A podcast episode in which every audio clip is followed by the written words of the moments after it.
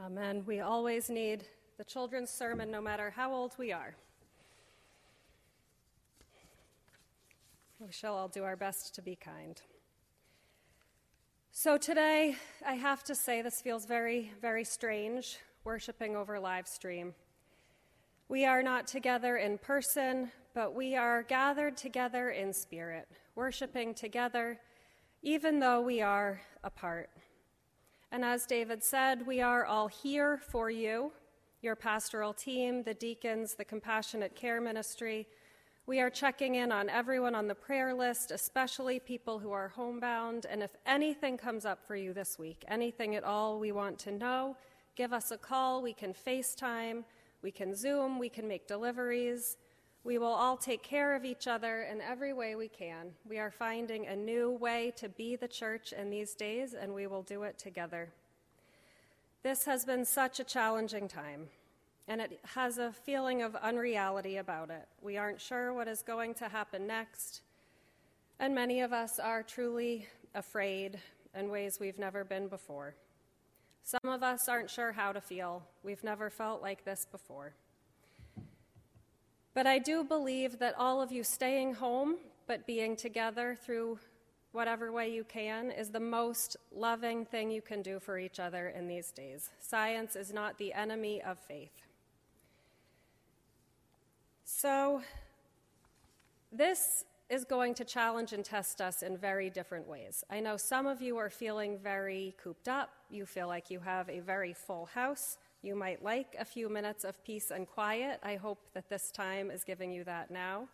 Some of you who work in healthcare are getting ready to feel incredibly overwhelmed in hospitals and nursing homes. And then there are those of you, many, many of you, I'm sure, who are already feeling lonely and know that you will feel even more isolated than usual. This is a very, very hard time to be lonely when activities have ceased. And I think that our gospel passage from the Gospel of John has something to say to all of us this morning. And it is a very long passage, and we can see that you've logged in on live stream. And so you can give a virtual amen if you hear a line that resonates with you, so we will know that you are indeed paying attention. Let us listen together for the word of God.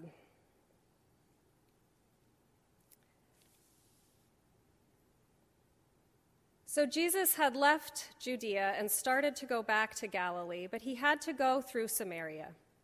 So he came to a Samaritan city called Sychar, near the plot of ground that Jacob had given to his son Joseph. Jacob's well was there, and Jesus, tired out by his journey, was sitting by the well. It was about noon. A Samaritan woman came to draw water, and Jesus said to her, Give me a drink. His disciples had gone to the city to buy food. The Samaritan woman said to him, How is it that you, a Jew, ask a drink of me, a woman of Samaria? For Jews do not share things in common with Samaritans.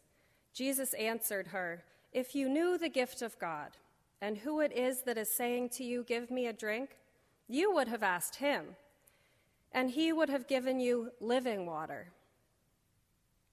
The woman said to him, Sir, you have no bucket, and the well is deep. Where do you get that living water? Are you greater than our ancestor Jacob, who gave us the well, and with his sons and his flocks drank from it? Jesus said to her, Everyone who drinks of this water will be thirsty again, but those who drink of the water that I will give them will never be thirsty. The water that I will give will become in them a spring of water gushing up to eternal life. The woman said to him, Sir, give me this water so that I may never be thirsty or have to keep coming here to draw water. Jesus said to her, Go, call your husband and come back. The woman answered him, I have no husband. Jesus said to her, You are right in saying, I have no husband, for you have had five husbands and the one you have now is not your husband.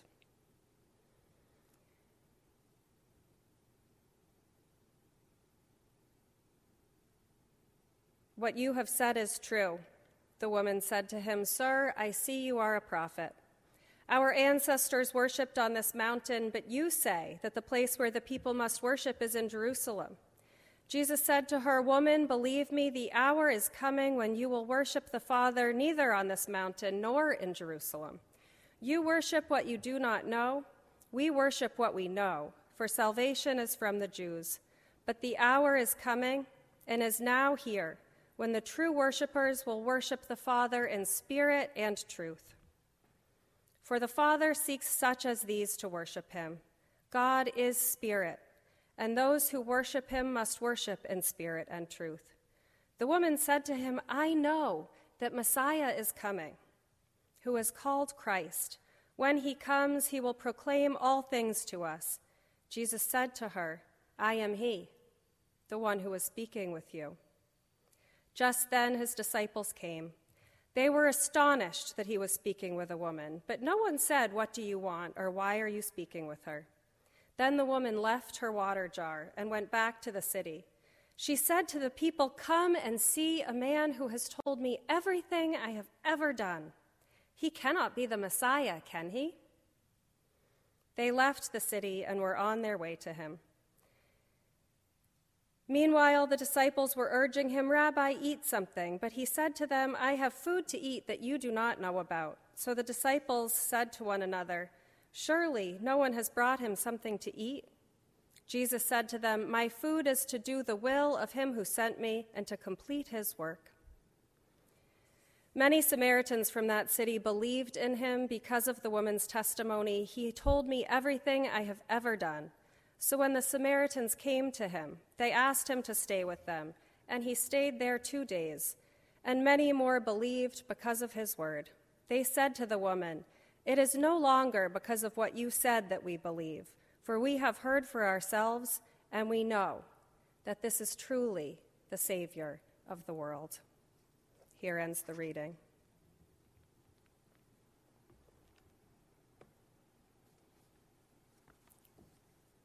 Let us pray. Meet us here, Holy God, in the sharing of your word for we know that no matter where we are in body, we are gathered together in your spirit. Amen. I love the church, and I know that you all do too. I love this room best when it is filled with all of you.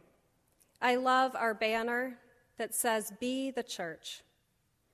It reminds us that the church is not this building, it is all of us together as a community. I love all we can be and do together. I believe the Holy Spirit gathers us and calls us to share in a mission that is God's mission. We feed people, we turn refugee apartments into homes, we send our youth out to Simply Smiles. We gather in this place to be inspired for the week ahead, to be reminded that we all share God's love with the world through our actions. But there is something that this passage tells me that stands in contrast to all of that. Sometimes it isn't the whole church, sometimes it's just you and Jesus. You're sitting beside a deep, ancient well, and he's asking you for a drink. And he's telling you about living water, and you're revealing your deepest self to him although he knows everything about you already. And he's sharing himself with you. And you are realizing that he chooses to love you just as you are, and that somehow it's all going to be okay. Sometimes it's just you and Jesus. And you don't need anybody else for that time. Of course, you will go back. God's love for us turns us outward to share that love. But there is something sacred and holy for a time in just sitting there, just you and Jesus. This passage is unique in all of Scripture. This is the longest conversation that Jesus has with anyone. And it's not just anyone, it's exactly the wrong the wrong sort of someone. Don't you love it when people say, no offense, but, and then they proceed to say something horribly offensive? This passage could begin with, no offense, but, because of where this story falls in the scripture. You see, Jesus has just had a middle of the night conversation with Nicodemus. He was a religious elite, he was a scholar, he should have known it all, but he comes to Jesus hiding under the cover of night. And Jesus tries to tell him what it's all about, and he just goes away confused. And then, in beautiful contrast to this, in the bright of day, under the noonday sun, this woman sits with Jesus. And she gets it. She's shunned. She has had to go to the well alone because none of her people would have gone with her. She is foreign. She's even an enemy. They weren't even supposed to share the same cup. This was breaking every cultural taboo for Jews and Samaritans. In every way, she was the wrong sort of person. But Jesus reveals himself to her, and she gets it. And he gets her. They understand each other. So, what does this tell us about ourselves? About that invitation to sit there with Jesus, alone in all our complexity, in all our wrongness, with our full life story, with all our feelings, absurd as they may feel, nothing is going to surprise him. Nothing is going to have him look at us and think, You are wrong, because Jesus does not encounter us that way. There's a part of each of us that feels hidden and secret and shunned, a vulnerable side that we don't share, that feels different or lonely or scared. But when you're hiding all of that, you're not your truest self. Letting that out into the light is what makes you authentically you, for Jesus and for the woman. And this is what's so amazing to me about this passage. Here, Jesus also bares his full reality to her in a way he never did for anyone else. It's as though he's only comfortable being his true self in this moment with her. It's the first time he opens up to someone and says that I am statement, which is the name of God, Yahweh, I am. It's the first time he confesses who he truly is. Something about this one on one experience is powerful for both the woman and for Jesus. It's also the first time that the, sa- the word Savior is used in the Gospel of John. When all the people come and they see what's happened, that's where he's named the Savior. Something amazing happened here.